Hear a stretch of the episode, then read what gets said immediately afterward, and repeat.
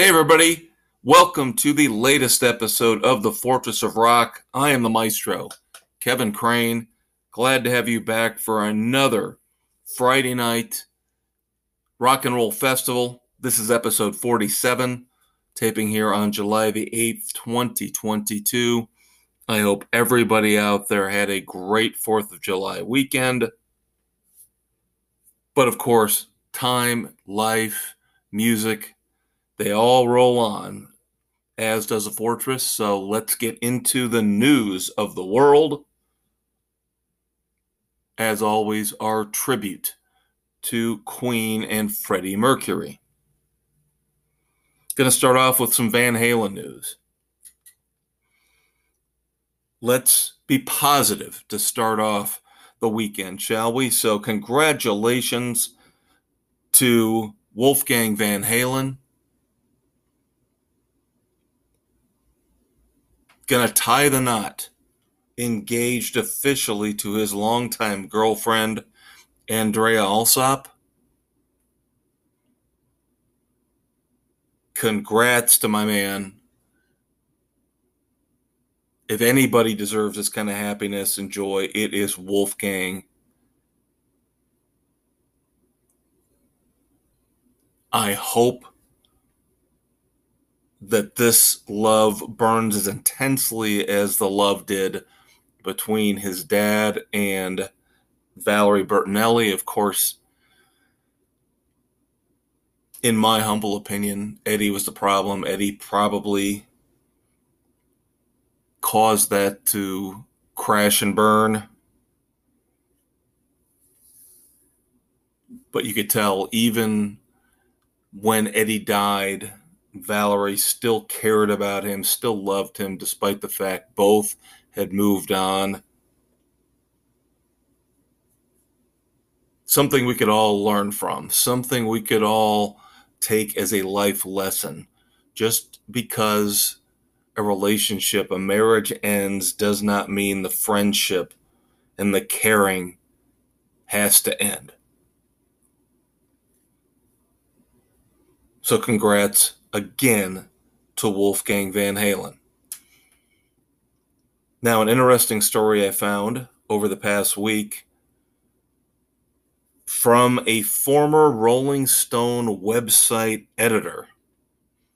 I'm not going to name names here because I don't want to do anything in terms of promoting or connecting anybody to that hack rag known as Rolling Stone outside of mentioning it which you kind of have to. This website website editor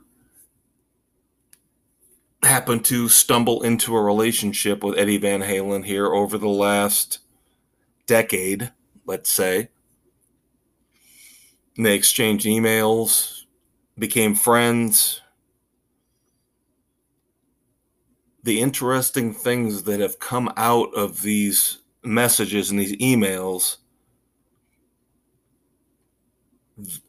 number one a lot of soundtrack work was being proposed to Eddie Van Halen.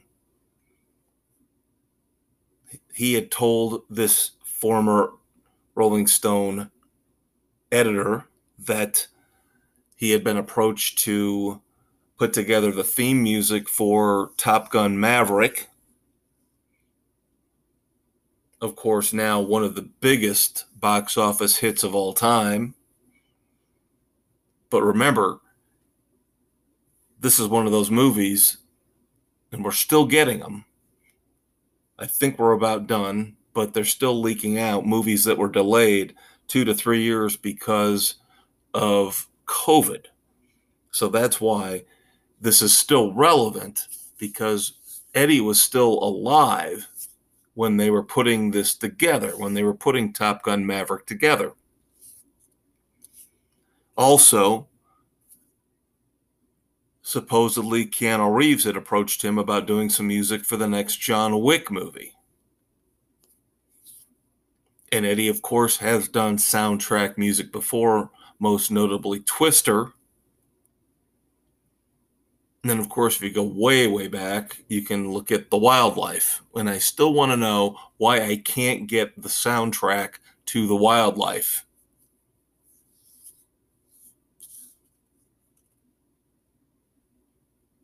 The other interesting little tidbit that came out of this article, and I'm not going so far as to say that we were looking at the fourth lead singer of Van Halen, but supposedly Bryan Adams and Eddie Van Halen had been talking about some sort of collaboration. Could you have seen Bryan Adams as the fourth lead singer of Van Halen?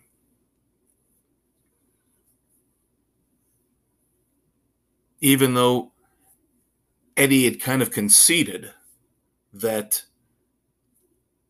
the fans wanted David Lee Roth, so it almost seemed like Eddie backed into the reunion with Dave. Unwillingly. That being said, it lasted between what three tours and an album, about 10 years.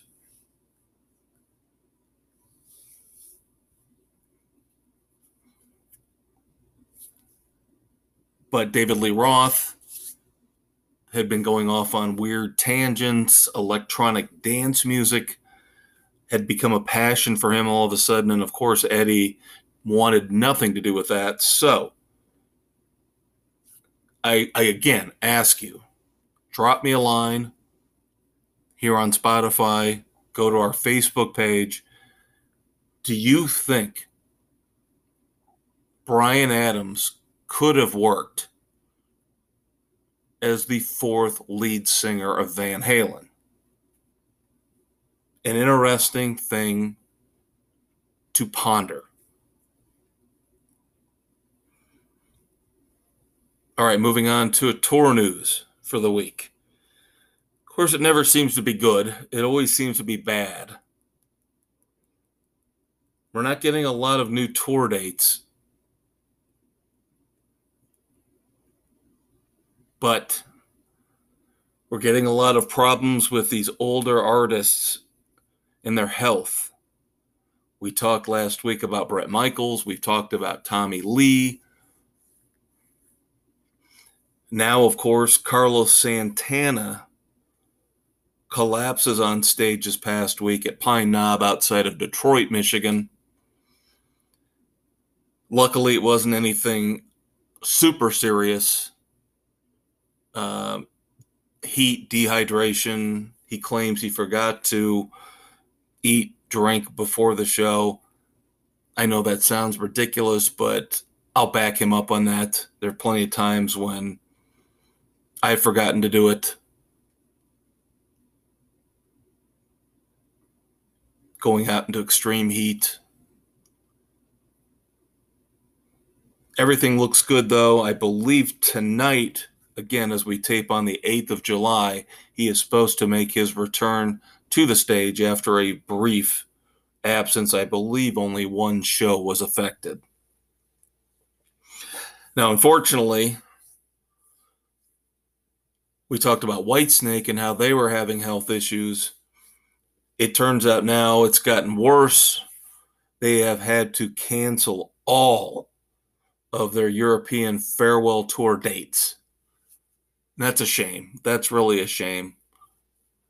Not getting rescheduled. They're just not gonna not gonna be able to do any of the overseas dates that they had planned on this farewell tour. Hopefully things get better when they get over here with the Scorpions.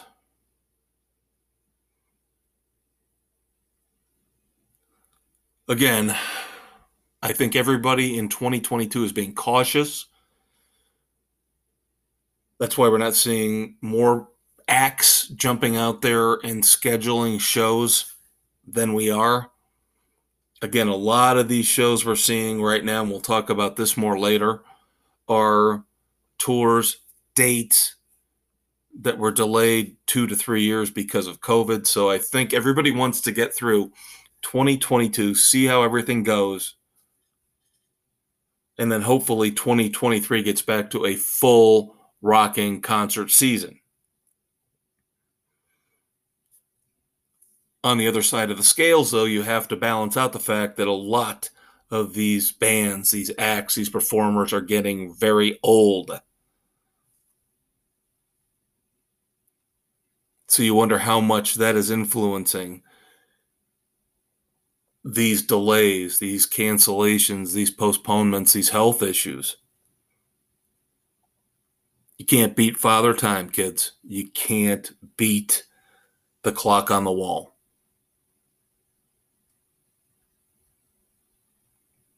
All right, in terms of new albums, word just came out today that the cult are releasing a new album called Under the Midnight Sun. That will hit on October the 7th of this year. First single is already out. We'll discuss it when we get to our final segment because, of course, it will be a song that we will review probably next week here on the Fortress. But again, mark your calendars for October the 7th. First new album from the cult, I believe, in six years, Under the Midnight Sun.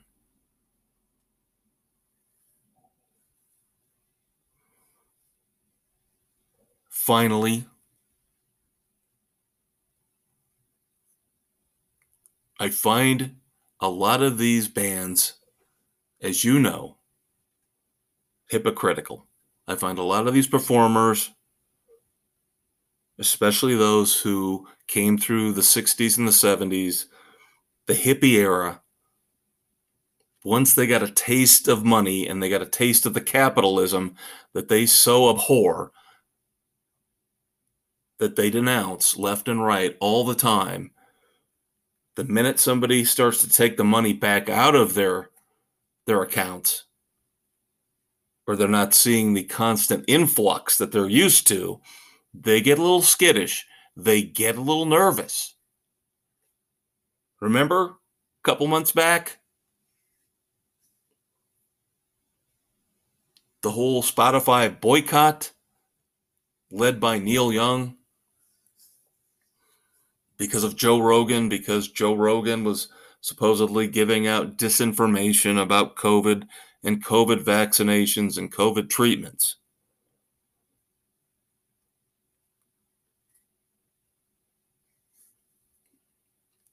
I said at the time, and I still stick by my guns free speech, First Amendment matters the most. You don't have to listen to somebody like Joe Rogan. Go do your own research, figure it out for yourself, and then make an informed decision. If you are listening to Joe Rogan and only going by what Joe Rogan says, then you're a fool. But that does not mean that Neil Young Crosby, Stills, and Nash. I believe Joni Mitchell was another one. The 60s and the 70s hippie crew goes nuts and says, We're pulling our music off of Spotify because we don't like the misinformation that Joe Rogan is putting out there. It's their music. They have the right to do whatever they want. But I find it funny I find it very, very comical that now, under the radar, Crosby, Stills, and Nash are going to go back on Spotify. Oh, but the first month's worth of proceeds, the first month's worth of money they make from their songs being played on Spotify after they, they get reposted, they're going to give that to a COVID 19 charity. which is great. Very nice. Very good for them. Trying to buy back some dignity.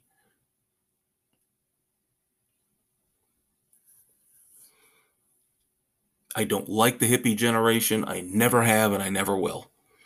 And I think we're reliving it right now in this day and age in 2022. There's a balance we have to achieve with our music, with our lives, social protests. Nothing's ever going to be perfect. There is no way we're getting to an Eden or a utopia as much as everybody wants to think we can. And I still say the 80s were the best of times. And there's a lot of people out there that'll disagree, and that's fine. But we never had this problem in the 80s. And I'm not just a Ronald Reagan fanatic, okay? So let's not go there. But we came out of the 70s, one of the more turbulent eras in our nation's history. Although, if you look back over the last 250 years, pretty much almost every decade was turbulent in some way, shape, or form. The 80s were probably one of the few that weren't.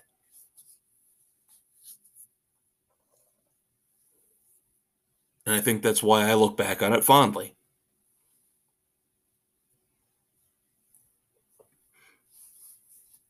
But now, with social media and the internet and 24 hour cable news that's skewed one way or the other, with nobody in the middle, nobody has a rational, sane voice in the middle that can help bring compromise to our differences, we're doomed. We're absolutely doomed. And again, Hollywood celebrities like Crosby, Stills, and Nash prove the point that the rich and the elite are a bunch of hypocrites.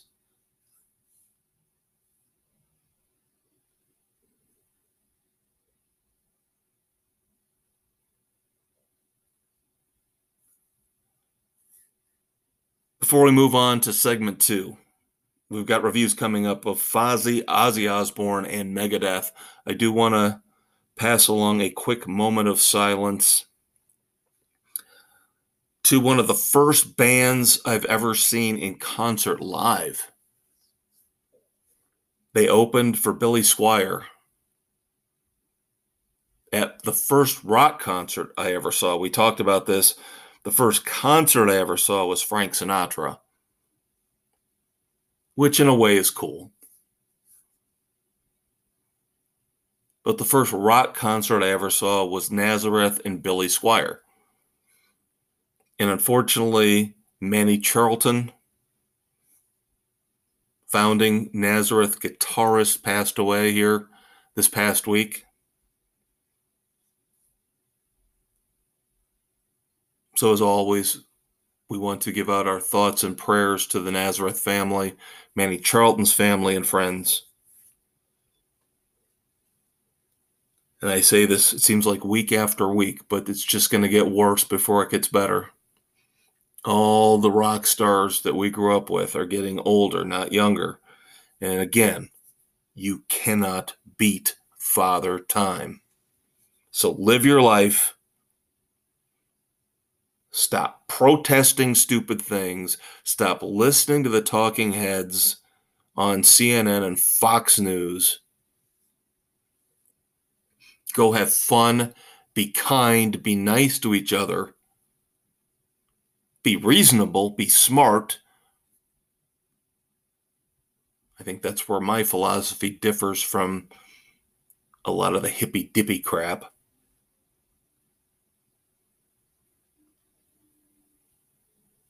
Again, I think we had it right in the 80s. I mm-hmm. think we were okay. And somehow we lost it. We just completely and totally lost it. And I don't know if we'll ever get it back. But in terms of music, I will always be here, week after week, to guide you through. So we're going to take a quick break here. Come right back with our breakdown segment Stay tuned here Friday night, July the 8th. I will be right back. Thank you so much for tuning in to the Fortress of Rock podcast with me, the maestro, Kevin Crane. Of course, that was segment one, the news of the world, our tribute to Freddie Mercury and Queen, where we look back at the past week in rock and roll and all the news and all the controversies that you deserve to know about. Next up is the heart of the show, the meat and potatoes breakdown, where we are going to review all the new songs, all the new albums, all the new concert tours, the shows that I've seen personally.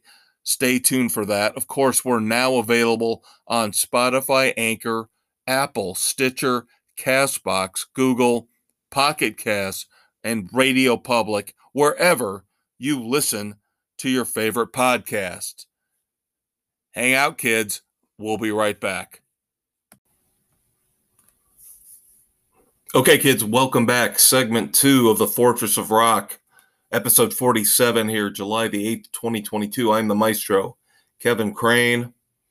Going hard and heavy this week with our music reviews here in the breakdown segment. Of course, breakdown is our tribute to Tom Petty and the Heartbreakers. Album review for Fozzy latest album just came out within the last couple months, Boombox. Later on, we've got the first singles from new albums coming from Ozzy Osbourne and Megadeth. So, yes, get your leather studs on, get ready to bang your head. First up, of course, Fozzy's Boombox, track by track, as we always do here on The Fortress. Now, I'll admit, I have never gotten into Fozzy. I will also admit that I am a little tiny, teeny bit of a wrestling fan. So I kind of connected the two together at some point here over the last four or five months with Chris Jericho soon to be WWE Hall of Famer, currently on AEW Wrestling.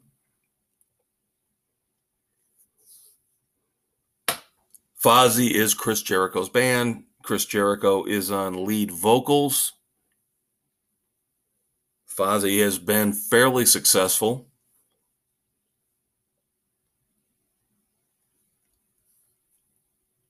Again, I know we've mentioned this in the past. I'm not a huge fan of a lot of these newer bands. Once we get past Godsmack, I start to lose interest. I don't like Breaking Benjamin. I don't like Korn. I don't like Five Finger Death Punch. We don't talk about them on this show. I do try to be a little more open and not just focus on classic rock acts only but I have my limits. We do talk about newer bands like the Black Moods, but I guess I'm being a snob when it comes to certain genres of current music, and that would be this screamo, generic metal rock that's been popular over the last decade, decade and a half just doesn't do it for me. I got friends tell me, "Oh, you're just getting old." That's fine.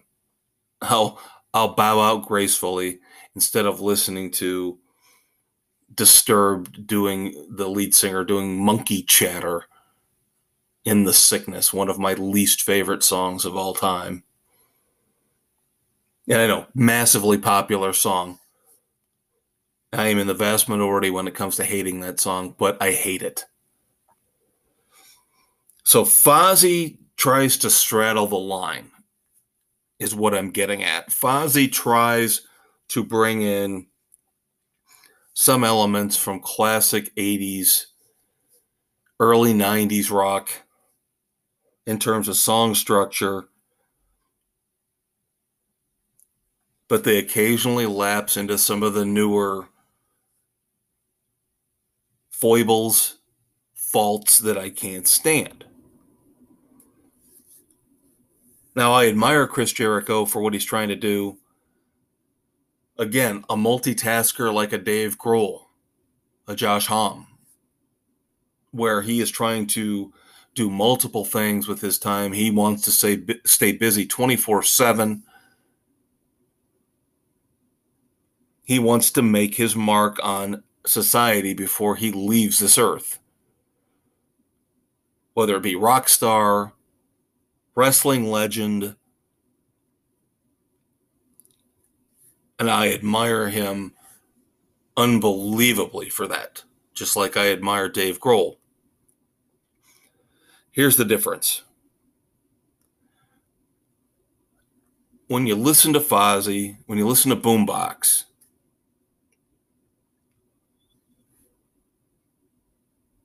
the vocals that Chris Jericho's putting out there through these 12 songs are so ridiculously, obviously auto tuned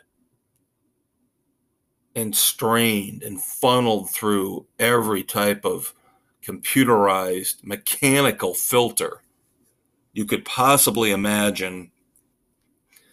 His vocals come out most of the time weak, not awful, but weak. He ends up sounding like a sea level Ozzy Osbourne. That kind of reminds me of Black Stone Cherry, which I always thought sounded a lot like Ozzy Osbourne. So we get into the album. Song one, Sane. Moderately catchy. I wasn't overly impressed, but it wasn't awful. And then again, again you got to have the the screamo metal stuff that's been in fashion again over the last decade and a half. And then the second song, I Still Burn, is worse in song structure. Sane was at least somewhat catchy. I Still Burn, one of the worst songs on the album. Then you get a really good run going, a really, really good run going where the middle of this album, Boombox, is great. I mean, great. Start off with Purifier, song three. Got a little bit of a Judas Priest guitar riff to it. Probably my favorite song on the album. Then the mid tempo Army of One song four, which I liked. Song five, Ugly on the Inside, where of course they take the the old classic schoolyard chant U G L Y. Now I call it a schoolyard chant. Of course, it could have also originated with Will Ferrell the cheerleaders on Saturday Night Live. But again, a great song, a fun song. And then the fun continues with song six, a faithful rendition of Relax. Yes, the old Frankie Goes to Hollywood song. Yes, a little bit harder. They add a little bit more in terms of guitar. But in the end, this is pretty close to being a truly faithful version of Relax. This is a nice little curveball coming out of left field. And I, yes, I've complained about remakes when it comes to some of these bands. I've talked about Bad Company. I've talked about Sounds of Silence, Land of Confusion.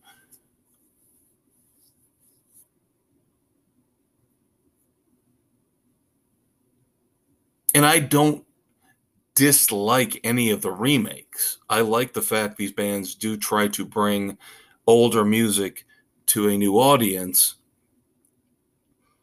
But at the same time, it gets depressing. Especially something like Sounds of Silence, I have particular issues with.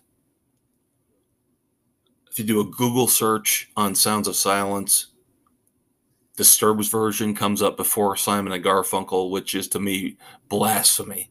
Blasphemy.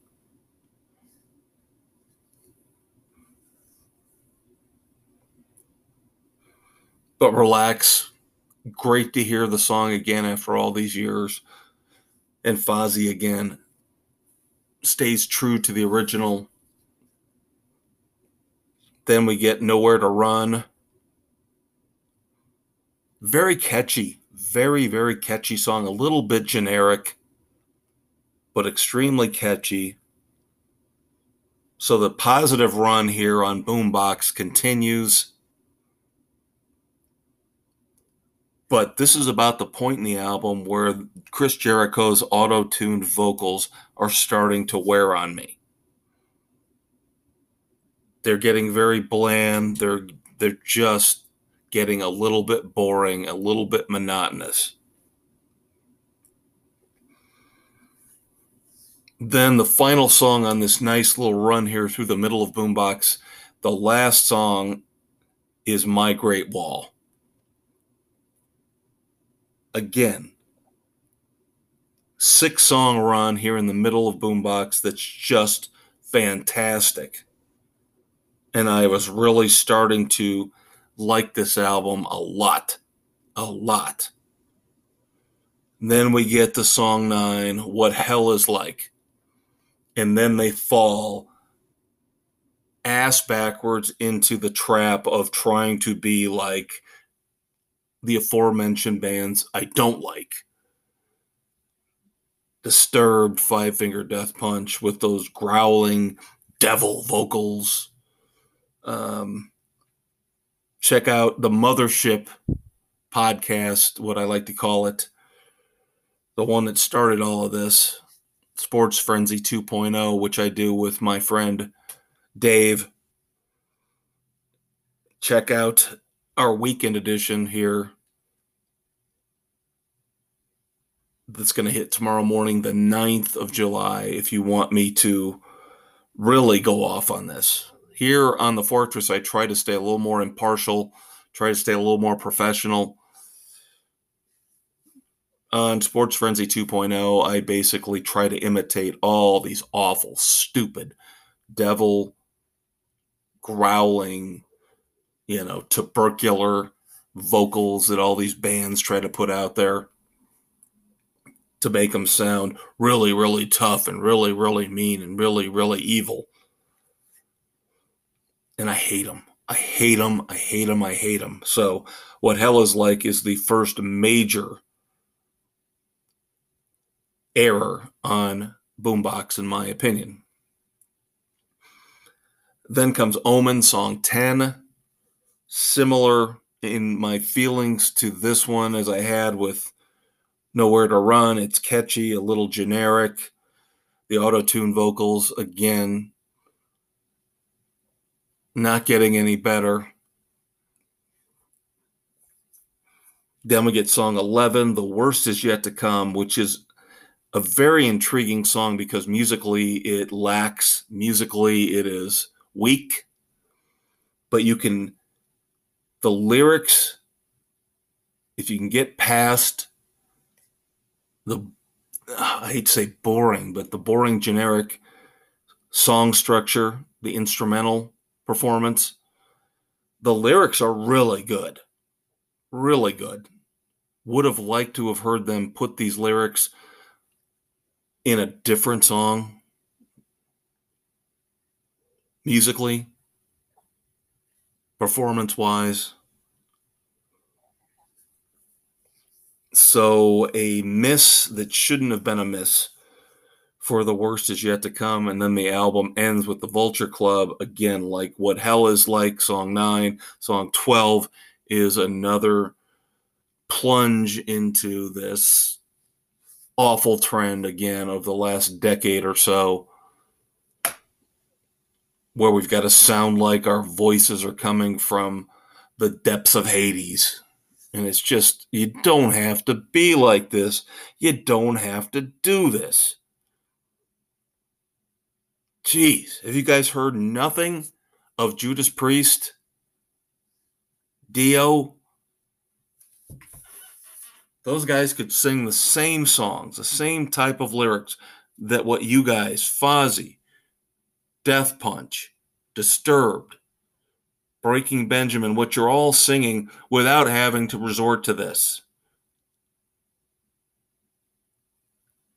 I have the same problem with current pop music too.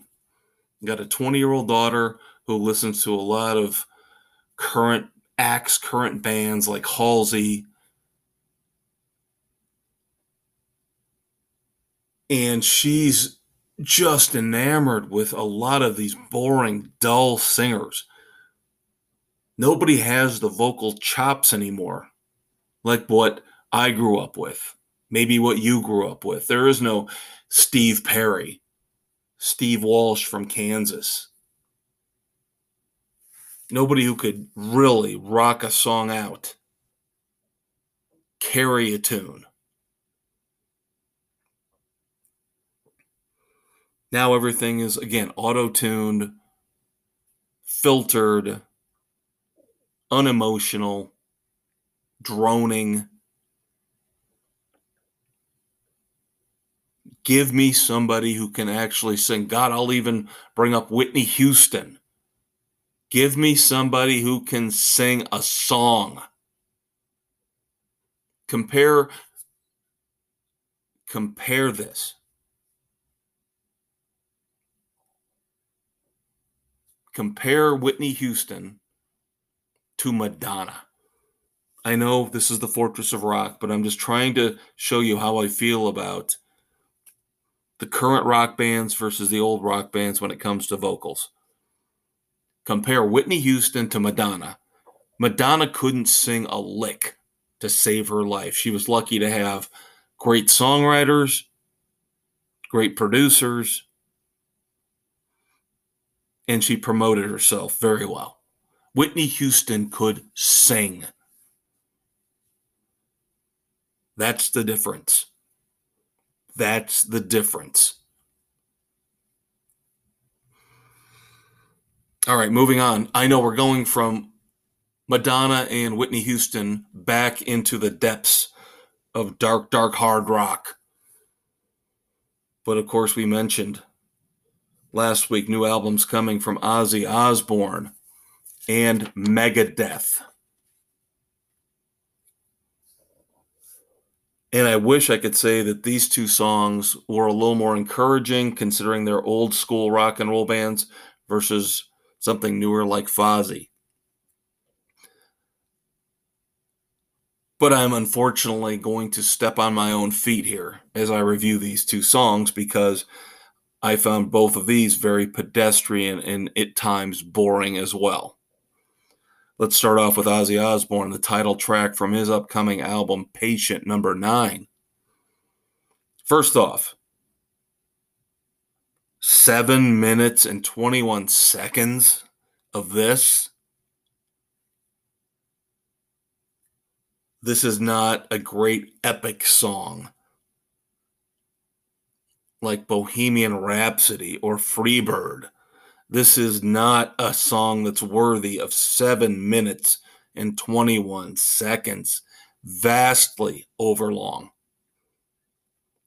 And on top of that, it's the same old Ozzy Osbourne shtick, which I'm really getting tired of after decades of listening to him.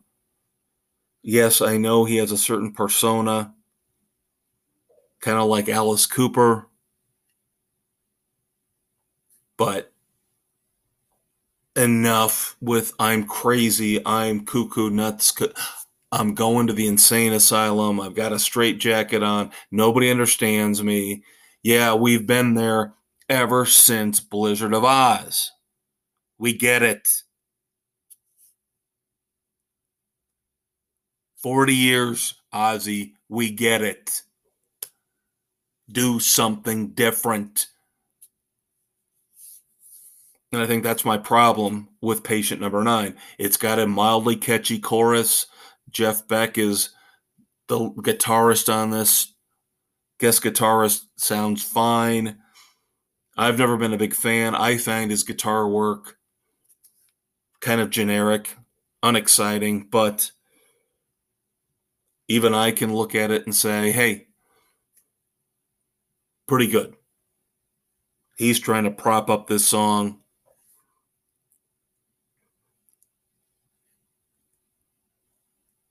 I just, as much as I like Ozzy Osbourne, as much as I give him credit for being one of those acts, one of those performers that helped me grow up.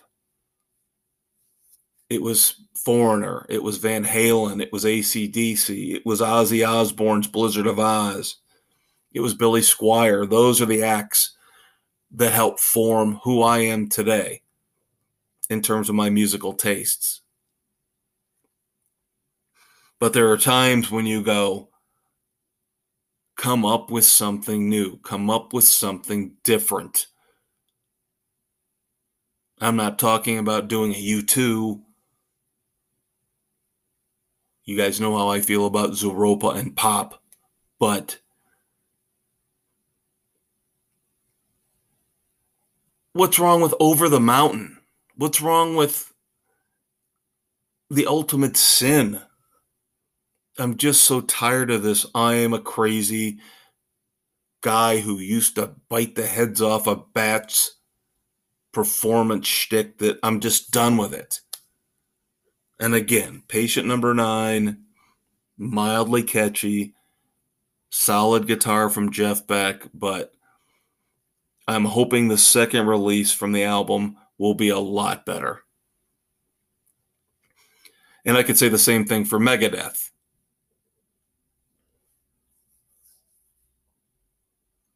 First track off their upcoming album is We'll Be Back. Outside of the fantastic, intense speed guitar work on this song, what is there? It's not catchy.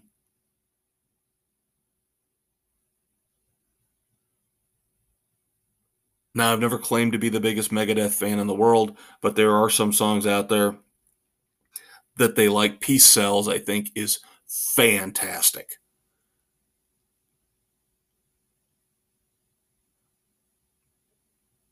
But again, maybe both Ozzy Osbourne and Megadeth are getting caught up in their own hype just deciding to further the stereotypes that surround their history, their legacy. Because We'll Be Back in its way isn't any better than Patient Number Nine. Musically, I like it more because, again, the guitar work is phenomenal. Sorry, Jeff Beck. But I'm more impressed with, again, the molten lava guitar work on Megadeth song than I am on kind of the generic hard rock stuff that Jeff Beck is putting out on Patient Number Nine. But again, neither song impresses me. And I will say for both Ozzy and Megadeth, you better give me more on the second releases, the second singles from these albums. Otherwise, I'm going to start to worry that time has passed you by. Kind of seems like that's turning into a theme for this week, right, kids? The inevitable ticking of the clock. Older acts getting older,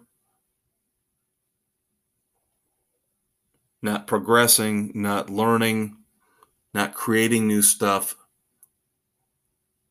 just showing us that they're old. Some would say I'm old, but I still got another 20 years or so in me. And I will still continue to let you know what's going on each and every week in rock and roll here on the Fortress. Next up, segment three, as always our look back at anniversaries, birthdays, classic moments in rock history. Episode 47, July the 8th. Hope you're having a great Friday night. Hang out with me for a little bit more, won't you? We'll be right back. All right, now that we've looked at the current state of music, in our breakdown segment, it is time to climb into the DeLorean and travel back in time to look back at moments in rock and roll history birthdays, deaths, anniversaries of song and album releases, it is time for I Want to Go Back, our tribute to Eddie Money. Stay tuned. And as always, we're on Spotify, Anchor, Apple, Stitcher, Castbox, Google, Pocket Cast, and Radio Public, anywhere where you listen to your favorite podcasts. Soldiering on here, segment three, episode 47 The Fortress of Rock. I want to go back anniversaries of classic album releases, moments in rock history, birthdays. Probably gonna be a little short this week. Didn't find a lot. But what I've got, we shall discuss. And as always in this segment, I like to give thanks, acknowledgement to my main sources for a lot of these music news ideas, a lot of these I want to go back, discussion points, ultimateclassicrock.com, the Van Halen News Desk, and thisdayinmusic.com. Now, again, as always, thanks to them for giving me the ideas, but the opinions discussion points are mine and mine alone. Start off real quick, we'll blow through some birthdays here before we get to a little bit more of the more interesting, heavier stuff. So, real quick, July the 8th, 1944, Jaimoe Johnson, 78 years old today, founding member, drummer, percussionist for a band that I discovered later on in life and thank you, thank you, thank you to the rock gods that I did the Allman Brothers Band.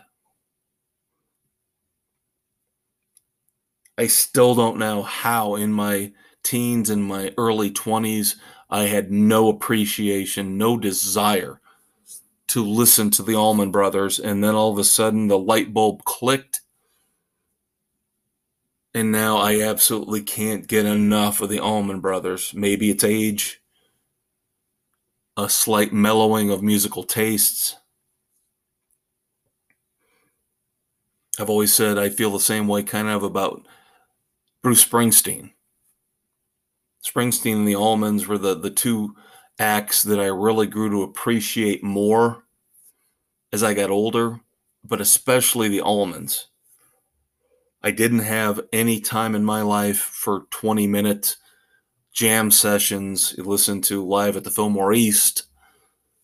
I just sent my daughter this week a clip of Whipping Post, 25 minutes long from that particular recording, the Fillmore East show. And of course, all she did was groan and moan and say, Oh, you really want me to listen to this? And I told her, I said, You don't have to. And I was thinking, I wonder how she'll feel about it in 10, 15 years. Will she be like me when she hits her 30s and starts to appreciate music more and has refined her music tastes more? Will she be like me and will she finally appreciate the greatness of the Allman Brothers when she gets a little bit older.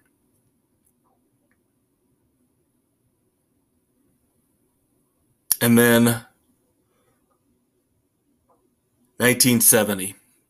This is where I go negative. I just went positive, glowingly happy, thinking about the Allman Brothers. Now I go negative. That's the only reason I put this birthday in here. And it's the only other birthday I've got for today. July the 8th, 1970, 52 years old, the overrated hack known as Beck. A lot of you music snobs out there are probably poo pooing me right now and going, Why are you ripping on Beck? He's a musical genius. No, he's not. No, he's not.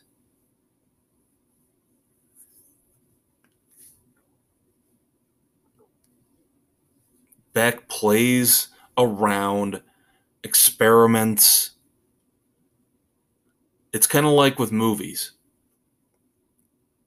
Music or movie critics will tell you why they hate superhero movies, generic blockbusters, generic animated movies is because they're forced to listen to or watch everything. Again, I'm getting my rock metaphors and my movie metaphors mixed up here, so bear with me and I will clarify. So these these movie critics have to see every movie that comes out. Requirement of the job. Now a lot of us would go, "Hey, sounds like a great job." But they have to sift through a lot of garbage, a lot of generic Bruce Willis straight to DVD stuff, Disney, PC crap, yet another Marvel movie. And this is why movies like Nomadland win Best Picture. I saw Nomadland. It was one of the most horrific movie experiences of my life, not because of the subject matter, because it was just dumb, stupid, and not well done. So I'm wondering, uh, going now back, you'll understand my confusion from earlier. Now going back to music and music critics. Yes, I'll mention the hack mag Rolling Stone again, along with the Rock and Roll Hall of Fame and somehow Beck keeps making the cut to the finals each and every year recently for induction into the Rock Hall of Fame, which I think is a joke. I didn't like the fact Lionel Richie got in. I didn't like the fact Carly Simon got in this year. I would much rather have Carly Simon and Lionel Richie in the Rock Hall of Fame than Beck. Beck is the Nomadland of music, just like Radiohead. Oh, look how creative and how experimental they are. That doesn't mean it's good. That's what I will never understand. Everybody's looking for something different. Different isn't always good. Last segment, I just tore into Ozzy Osbourne and Megadeth saying, let's be creative and do something different. But on the other side of the spectrum, you've got Radiohead and Beck who do these bizarre, boring, artsy fartsy songs and albums, and we're all supposed to go, oh, aren't they unbelievable music geniuses? No, they're not. Again, different doesn't make it good. And I will not celebrate when most likely Beck gets into the Rock and Roll Hall of Fame.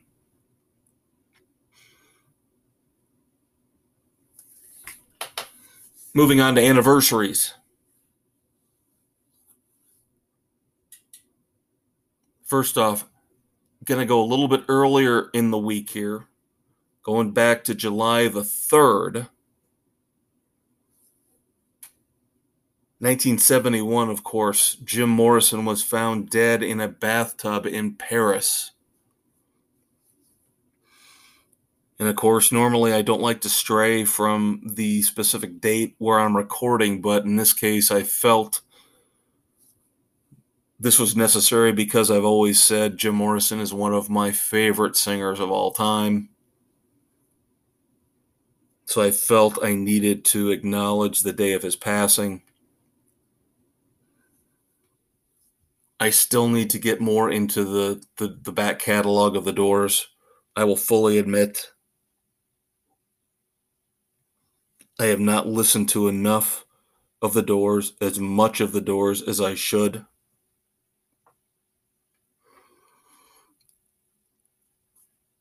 getting into music in about 1975, 1976.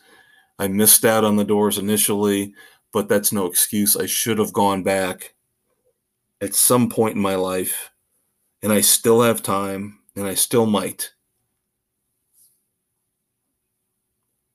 to get back into the Doors catalog and really get an appreciation for how great I think they are. Now we we stick with today's date, July the 8th for these last couple little tidbits. I find this fascinating. This shows me how far our ratings of albums in terms of sales, plays on the radio, plays on Spotify, Tidal, wherever you listen to music, how that has all changed. I'm going to go all the way back to 1958 for this. 1958, over 60 years ago, the first gold record was awarded for an album, not a single, but an album. Went to the soundtrack for Oklahoma. Now, earlier in the year, the first gold record for a single had been awarded.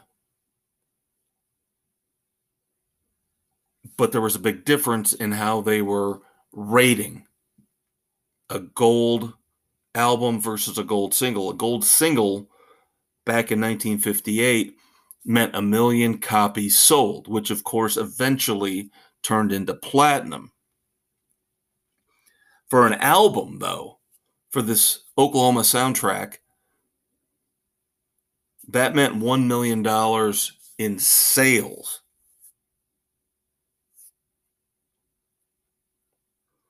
So the RIAA, the Recording Industry Association of America, has always kind of fudged the numbers and changed things and made things try to fit. I don't think fairly, but tried to make them fit with the current climate, the current times. But I always thought they botched it. So, like I said, of course, eventually gold became half a million copies sold. Platinum became a million copies sold. And then, of course, from there, double, triple, all the way to diamond, which meant 10 million copies sold. And, of course, some of the greatest albums of all time achieved diamond status. Hotel California. Van Halen 1, 1984 from Van Halen. The list goes on and on and on. So basically, from about the Beatles era, again, we're talking 1958 here with Oklahoma. Right around when the Beatles came to America, all the way through to the early 90s before they botched everything.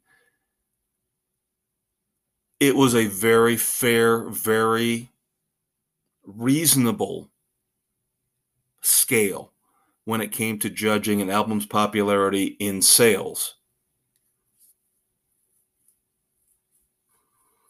Now, of course, Billboard, even though they would give platinum and gold based on what the RIAA told them, that didn't mesh with Billboard's rankings throughout the 70s and the 80s. Billboard was so screwed up and so stupid.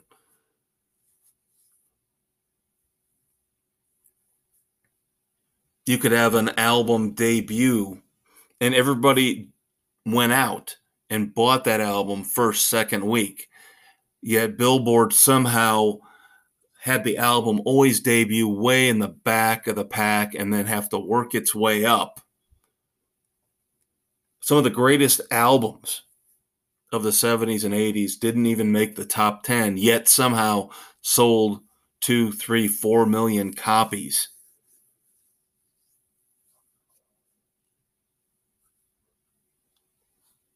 And along with Rolling Stone, this is why I have massive amounts of disdain for Billboard because those two supposedly the forefront of music publications always were deceitful, deceptive when it came to telling us what was really good, what was really bad, or what was really selling and what wasn't. Now, I'll give Billboard something of a break because they did try to factor in radio airplay fairly. So that was a reason why something was ranked higher. An album was ranked higher because it was getting more AOR play than another one, even though the the lower charting album was selling more. Now eventually it would even out. But now, ever since the SoundScan era began in the early 90s, everything has been completely and totally screwed up. We have no idea anymore what's popular, what's not, especially with rock and roll, because Billboard has basically decided to ignore rock and roll completely. And I'm sorry, I am biased, and I refuse to believe that over the last 20 years, rock and roll has not been able to make a dent on the Hot 100. That's garbage. That's absolute garbage. In a way, it's biased and prejudicial towards those of us who listen to rock and roll.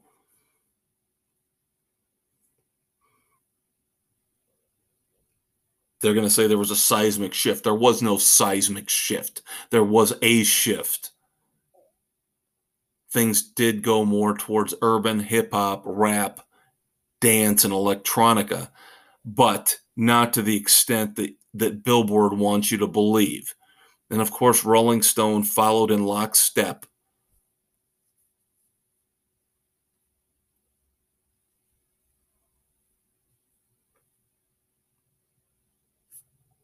I'll hold off for another day. I'll cut it off here because I could I could talk about this for hours. The manipulation of the music industry by its main publications. There's a reason why now you rarely see a platinum album, a gold album. Yes, I know people don't buy music anymore because you can go on Spotify, Tidal, Pandora, listen to it for free. So you got to find some way to make up for the lack of sales with the the plays on Spotify and all the other streaming services. But from what I've read, the logic behind that is insane.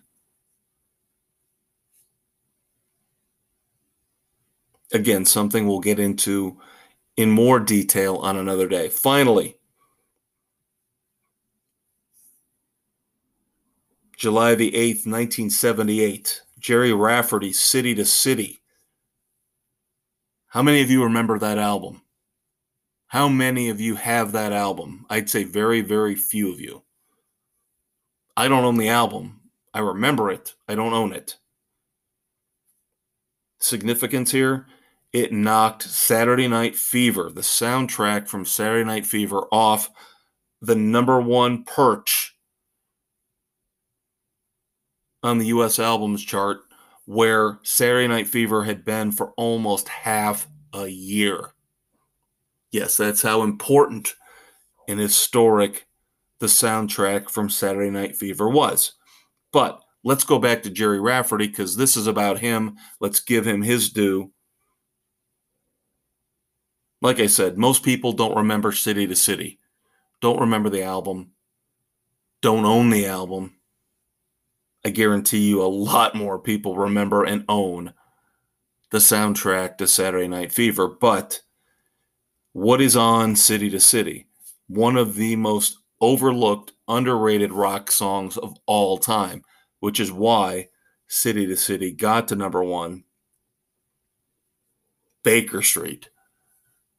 Baker Street is such a phenomenal song.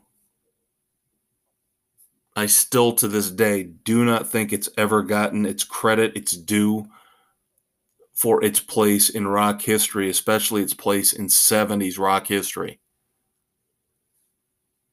It is a gorgeous, fantastic song.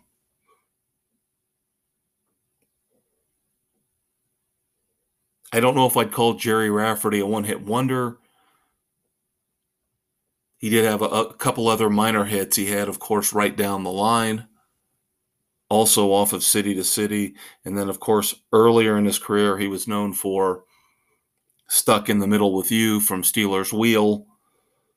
Movie buffs know that song, of course, from Reservoir Dogs. But Baker Street is such an unbelievable song. It shows you back in the day how the power of one song could propel an album to the top of the charts.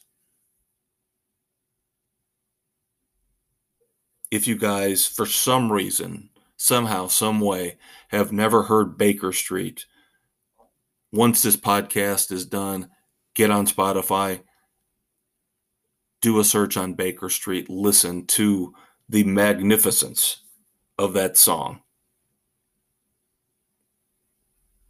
All right, that wraps up. I want to go back. Coming up, of course, our final segment as we look forward to what is coming up in the weeks and months here in terms of reviews on the Fortress of Rock. This is going to be a little bit longer wrap it up because there are a couple things I need to explain and expand upon when it comes to the music we're going to be listening to here together over the next few months. So, hang out for a quick promo, and I will be right back. Well, we hope you enjoyed our trip back in time looking back at the anniversaries the classic moments in rock and roll history. But of course, the DeLorean works both ways. So now we have to move forward. The last segment here, as always, on the Fortress of Rock with me, the maestro Kevin Crane. Spotify, Anchor, Apple, Stitcher, Castbox, Google, Pocket Casts, Radio Public, wherever you listen to your favorite podcasts. It's all about the future. What's coming out here in the next month or two? What songs? What albums? What concert tours? That's why we call it Wrap It Up. Thanks to the fabulous Thunderbirds. Thanks to you for hanging out. Here comes our final segment. All right, kids, time to wrap things up. Here, episode 47 July the 8th, 2022, Friday night on the Fortress of Rock. I'm the maestro Kevin Crane. Hope you have a great weekend. As always, listen to as much music as you can. As I alluded to earlier, unfortunately, I don't have a ton from segment two that I can recommend. Fozzy's Boombox is okay, it's not bad give it a spin, give it a listen. I might have made it sound a little bit worse than I meant to. Boombox is actually not a bad album. Outside of that, as always, listen to old classic stuff. I mentioned the Allman Brothers, The Doors, Gerry Rafferty, with the Cult's new album coming out. Go listen to some old classic Cult. As far as what's coming up here in the coming weeks on the Fortress of Rock, number one, first and foremost, next Friday night. It's going to be an interesting episode. I'm going to have to tape early. So you probably get me Friday morning or Thursday night because next Friday night I will be indulging in the Sonic Slam tour, which is Tom Kiefer of Cinderella, LA Guns, and Faster Pussycat. So next Friday's episode will be either Thursday or early Friday. But that episode will include in two days, I am going to see the Doobie Brothers 50th anniversary tour. Finally, I've had these tickets for three years. I will be seeing them live in Grand Rapids, Michigan on Sunday the 10th. So that review will be coming on the next Fortress. In terms of new music, new albums, new singles, I'm still sticking with DeRAPS, this young Van Halenish band that I was turned on to by the Van Halen news desk. I'm planning on having that album review for you next week, their debut album. I still don't know what DeRAPS means. Still one of the worst band names of all time. Again, I know backwards it's spared. I still don't think that's anything to be bragging about, anything to say, oh, that's cool. But from what I've heard of the album, the music is a different story. And then, of course, the week after that, I will have not only the review of the Kiefer LA Guns Faster Pussycat show, but I will have a review of Journey's new album, Freedom, which just came out today, July the 8th. As far as singles go, we mentioned The Cult in segment one, new album, Under the Midnight Sun, coming out October the 7th. The first single is out. Give Me Mercy. You can listen to it on Spotify, again, Tidal, Pandora, wherever you listen to your music. That will be coming up here within the next couple weeks. I promised you King's X next week, and I will give it to you next week. Let It Rain, the first single off their upcoming new album. And today, one of my favorite bands.